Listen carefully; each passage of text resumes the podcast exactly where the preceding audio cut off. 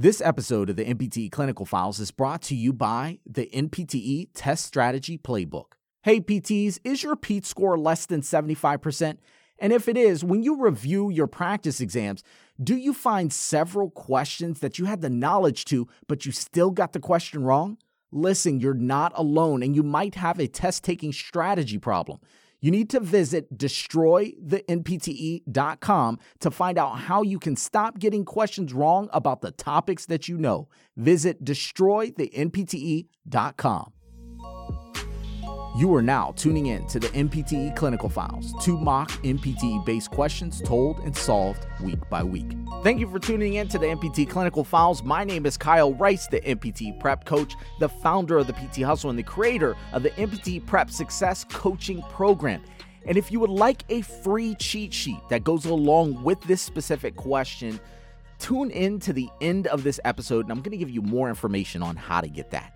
All right, so for our next N P T E clinical file, we have our patient Monty, and Monty presents with a recent middle cerebral artery or M C A stroke and significant right upper extremity spasticity, but can perform some motions out of synergy.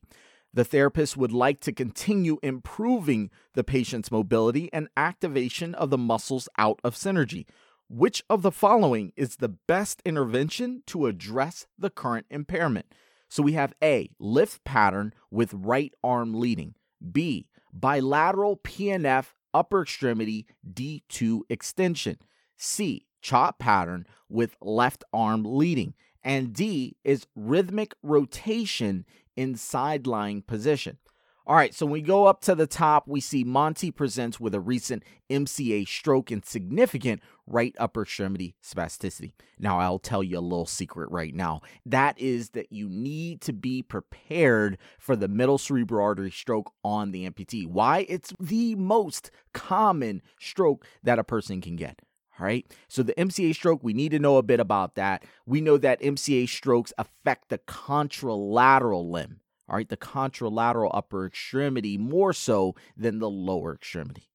So that's the reason why we see right upper extremity spasticity. Okay, so we know that our patient has right upper extremity spasticity. Now, it says, but can perform some motions out of synergy. So before we move down the question, I need to say this. I need to say that you have to understand what Brunnstrom stages are as well when it comes down to this topic. And the Brunnstrom stages are how we grade a patient's progression as they get better, as they start to recover from a stroke. And so our patient right now is having some motions out of synergy or starting to have that. And therefore, we know that our patient is at a Brunnstrom stage four, which is characterized as a patient who has spasticity that is decreasing and is starting to demonstrate some motions out of synergy. So right now, we have a patient who has a middle cerebral artery stroke, right upper extremity spasticity, and who is at a Brunnstrom stage four. Let's continue down. It says the therapist would like to continue improving the patient's mobility and activation of muscles out of synergy. You need to slow up here for a second because this is really important. It says the therapist would like to continue improving the patient's mobility and, here's the key, activation of the muscles out of synergy. Remember, we're trying to activate these muscles. We're not only trying to improve mobility, but we're trying to activate the muscles out of synergy. So the question stem, the last statement of the question says, which of the following is the best intervention now to address the current impairment? So we have A, lift pattern with right arm leading. B, which is bilateral P N F, upper extremity D two extension. C is chop pattern with left arm leading. And D is the rhythmic rotation in side-lying position. All right, now before we start to get in and start dissecting these, I need to tell you one thing. And that is you have to understand really what a synergy is, right? And synergies are just a group of muscles that work together for purposeful movement. Again, I'll say that. A synergy is a group of muscles that work together for some purposeful motion. All right, they all work together. And so that could be something like shoulder adduction, elbow flexion, right? Those go together. Also, you can get shoulder internal rotation. You get forearm pronation. You get wrist flexion and finger flexion. All those go into a synergy pattern, also known as the flexor synergy, all right? And then there's also going to be an extensor synergy pattern as well. That has a different group of positions, okay? But if we look up at the question, before we start dissecting these answer choices, if we look up at the question, it does not say that our patient has a flexor synergy or an extensor synergy. And so what do I use? Like, how do I get this patient out of synergy if I don't even know what the synergy is? And so what I want to do is I want to expose you right now to a major concept that can help you to get your questions right on the M P T E. It's how I get a lot of my questions right. And it is this term called dominant components. You have to know the dominant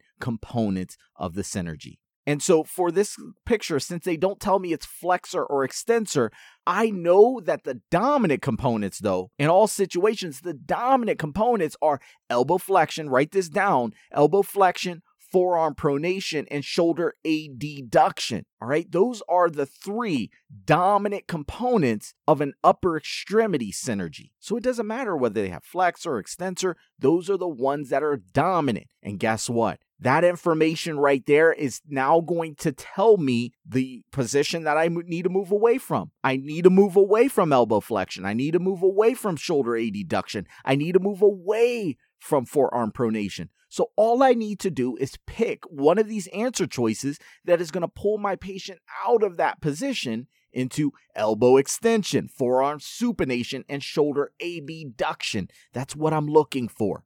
All right. So now let's look at our answer choices. A says a lift pattern, also known as D two flexion with right arm leading. Let me repeat that again. Lift pattern, also known as D two flexion with right arm leading. Okay.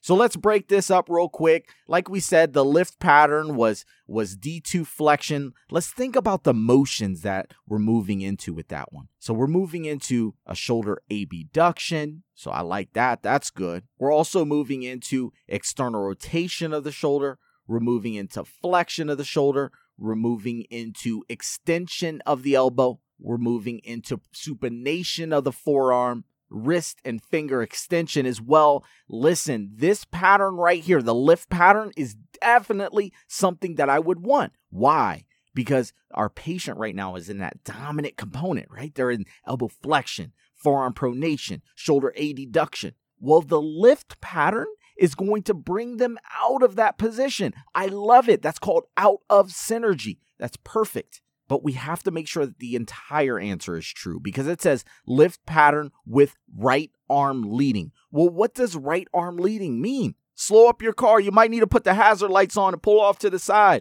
and think about this. What does right arm leading mean? When it says right arm leading, that means that the right arm is the one that's leading you into the direction of the lift pattern, all right? So A says lift pattern with right arm leading. Well, the right arm is leading you into the lift pattern.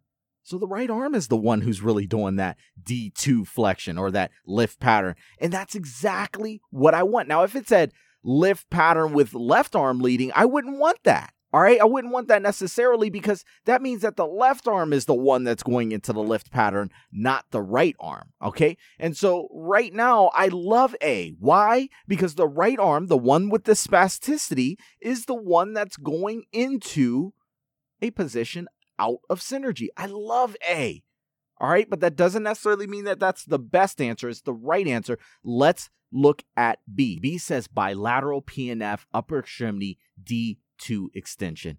All right, so first things first, it says bilateral. Both arms are doing it. Now, I, I really don't like this answer already, and let me tell you why. I don't like it because our patient is just now moving out of synergy. They don't have a lot of control. They're not going to have a lot of muscle strength, so it's going to be really hard for them to do this activity by themselves. You know, using the right arm by itself and the left arm by itself, it's going to be very difficult for them to do that. And so they're going to need the help of the left upper extremity to assist them with moving into the motion. All right, so doing it bilaterally, I don't like that. The patient is going to need some assistance.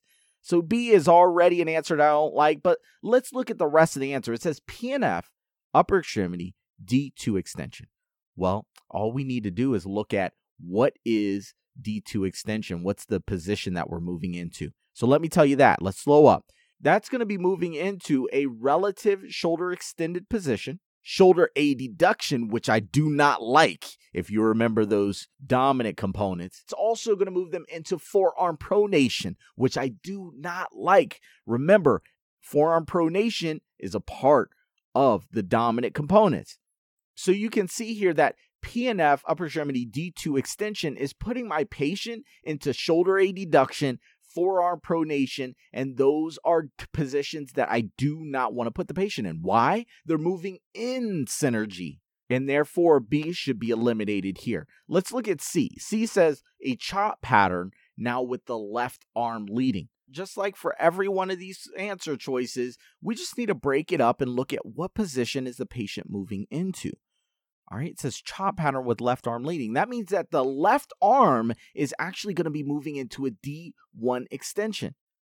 All right, and so that's something that visually, it would be great if you were actually doing this with me, that your left arm is going into a D one extension pattern. But since the left arm is leading, what position is the right arm going into then? The left arm is the one that's going into the chop pattern. What is the position of the right arm? Well, if you really look at it and you really follow the right arm across the body, you're going to find that ooh, the right arm is actually going into a D two extension. Holy crap. Well, we don't want that, because if the right arm goes into D two extension, that's the same thing as B, right? It's still moving into shoulder adduction. It's moving into forearm pronation. Those two positions are in synergy. We do not want it, and therefore we can eliminate C. Lastly, we have D, which is rhythmic rotation in a sideline position. Now, with this one, I really don't like the D answer, and the reason being is that rhythmic rotation is a great exercise for spasticity, rigidity, uh, hypertonia. It's great. However, it is a passive intervention. It's when we're trying to rotate their trunk in a rhythmical way, typically in sideline, all right? But it's our way of trying to decrease spasticity through passive motion. Now, does it not say in the question the therapist would like to continue improving the patient's mobility and activation of the muscles out of synergy?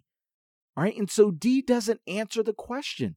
D is a passive activity. It's not active. It's not active assistive. And therefore, we're not activating the muscles out of synergy.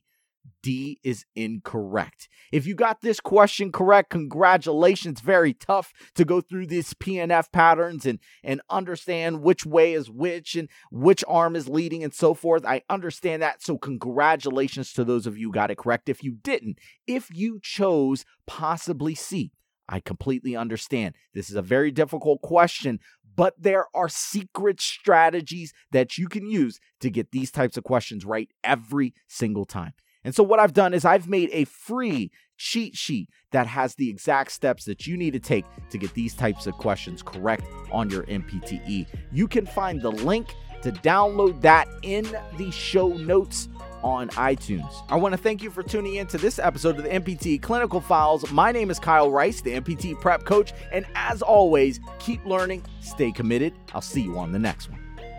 This episode of the M P T E Clinical Files is brought to you by the N P T E Test Strategy Playbook. If you are constantly getting down to the final two answers but always seem to select the wrong one, visit Destroy The N P T E dot com to learn how to get down to the final answer fast.